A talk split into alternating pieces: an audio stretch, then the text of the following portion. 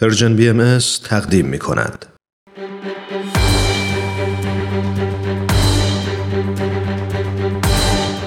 یک قهرمان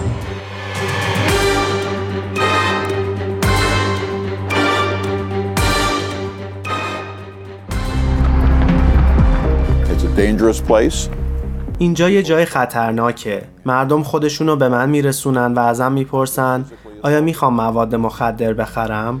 من مورد حمله قرار گرفتم. من قاضی دادگاه عالی هستم. وقتی که از محل دادگاه تا سازمان مأموریت نیمه شب میدوام در دو طرف هر پیاده رو صدها فرد بی خانمان رو می‌بینم که در خیابون یا در پناهگاه های موقت زندگی می‌کنن. این ترسناکه و این وضعیت بهتر نمیشه. باشگاه دو یک قاضی به افراد بی خانمان محله اسکیتروی لس آنجلس کمک می‌کنه تا زندگیشون رو دوباره بسازن. او یک مرد 62 ساله و قاضی دادگاه عالی در لس آنجلسه و اونا افرادی هستند که قبلا معتاد و سابقه دار بودن. بعضیا دوران محکومیتشون رو تموم کردن و بقیه زیر پلها و توی خیابون زندگی می‌کنن ولی همشون جزئی از یه تیم هستن. قاضی کرگ میچل دو روز در هفته قبل از طلوع خورشید مسافت بین دفترش تا محل سازمان خدمات اجتماعی مأموریت نیمه شب رو که در منطقه اسکیدرو قرار داره میدوه. این محله یک محله بدنامه که بیشترین تعداد بیخانمانهای شهر در اونجا ساکنن. میچل میگه در سال 2012 با افرادی که در حال بازپروری از موزل اعتیاد و بیخانمانی بودند یه باشگاه دو شروع کردیم. این باشگاه با تعداد کم دو یا سه دونده شروع شد. ولی همینطور که این برنامه پیشرفت کرد حالا هر روز معین سی چهل تا دونده رو با خودمون بیرون میاریم. ما سه روز در هفته میدویم و دوهای طولانیمون رو در روزهای آخر هفته انجام میدیم. از حضور هر کسی استقبال می‌کنیم. وقتی خبر پخش شد مردم از خلوتشون بیرون اومدن. وکلا مددکارای اجتماعی مردمی از سطوح مختلف جامعه جذب این ایده شدن. ما از این گروه اصلی استفاده کردیم تا فرصتهای زیادی برای دونده هامون که در مرحله بازپروری بودن فراهم کنیم.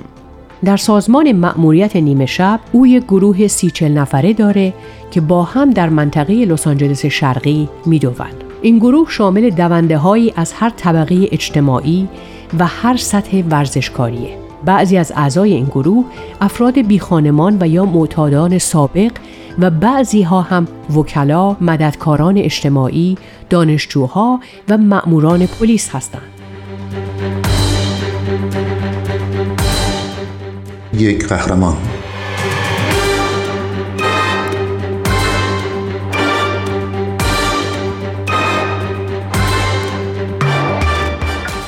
میچل این گروه رو در سال 2012 تشکیل داد وقتی که یکی از افرادی که قبلا زندانی بود بعد از آزادی برای تشکر نزد او آمد. میچل میگه او با عفو مشروط آزاد شده بود و تصمیم گرفته بود به اینجا برگرده و بگه ممنونم قاضی میچل به خاطر اینکه با من مثل یک انسان رفتار کردین. مسئول سازمان با دیدن این موضوع از من پرسید آیا کاری هست که من بتونم برای این سازمان انجام بدم و من فکر کردم یک باشگاه دو را بندازیم و این آغاز این حرکت بود.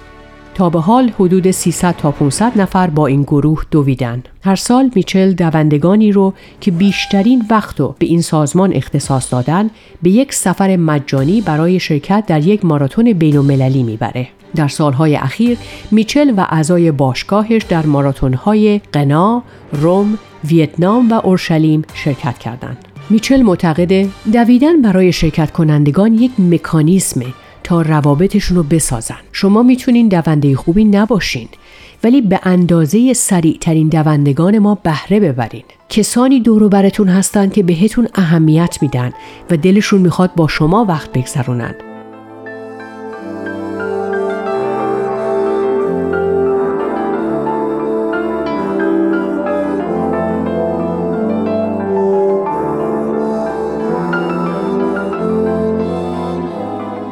خبرنگار CNN علی تورگن با میچل در مورد کارش صحبت کرده. ازش می‌پرسه آیا شما هرگز تصور می‌کردین چنین نقشی ایفا کنین؟ وقتی که یک بعد از ظهر با یه زندانی که عفو مشروط خورده بود به سازمان مأموریت نیمه شب رفتم هرگز فکر نمی کردم که زندگیم اینجوری پیش بره. من فقط در این سازمان یه داوطلب بودم و نمی‌دونستم که چی کار قراره بکنم. من فکر نمی کنم که این سازمان واقعا می‌دونست چه مسیری رو داره طی می‌کنه. من از یه قاضی محکوم کننده یک شخص تبدیل شدم به کسی که در پروسه تصمیم گیری که ممکن بود منجر به شکستن این چرخه بشه راهنمای اون فرد بود. من واقعا می‌دونستم که اگه با افرادی که سعی دارن زندگیشون رو دوباره بسازن و با مشکلات اعتیاد و بیخانمانیشون مقابله کنن بدوام می‌تونم باهاشون گفتگوهای هدفمند انجام بدم و ارتباط برقرار کنم. یکی از دونده ها به هم گفت آقای قاضی زندگیتون در این مسیر افتاده چون شما یه روز ناخواسته تصمیم گرفتین به این فرد بگید بله. این پاسخ مثبت به یکی از جنبه های معنیدار زندگیم بدل شد.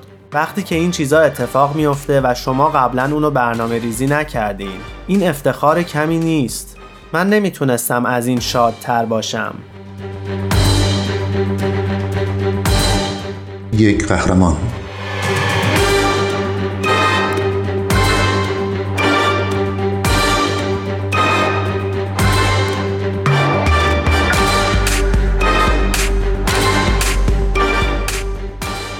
چطور زمان دویدنتون رو تغییر دادین تا به این برنامه کمک کنه؟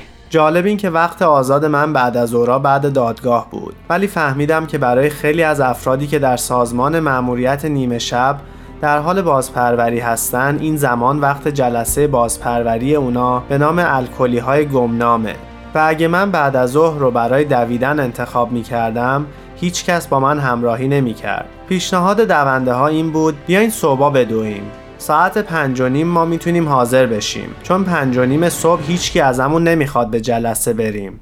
من قبول کردم و الان سه روز در هفته میدویم و مسافت های طولانی رو روزهای آخر هفته میدویم.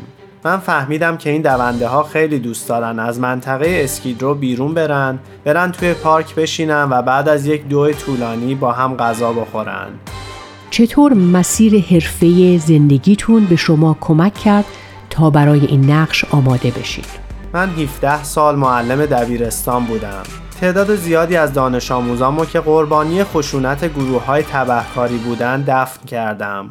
من به چشم خودم دیدم که اعمال جنایی و فعالیت های تبهکاری چه تأثیری روی مردمی که من بهشون اهمیت می‌دادم گذاشت. من شبانه به دانشگاه حقوق می‌رفتم و تعهدم به فعالیت در حوزه حقوق جنایی عمدتا ناشی از تجربه تدریس من در منطقه محروم شهر لس آنجلس بود.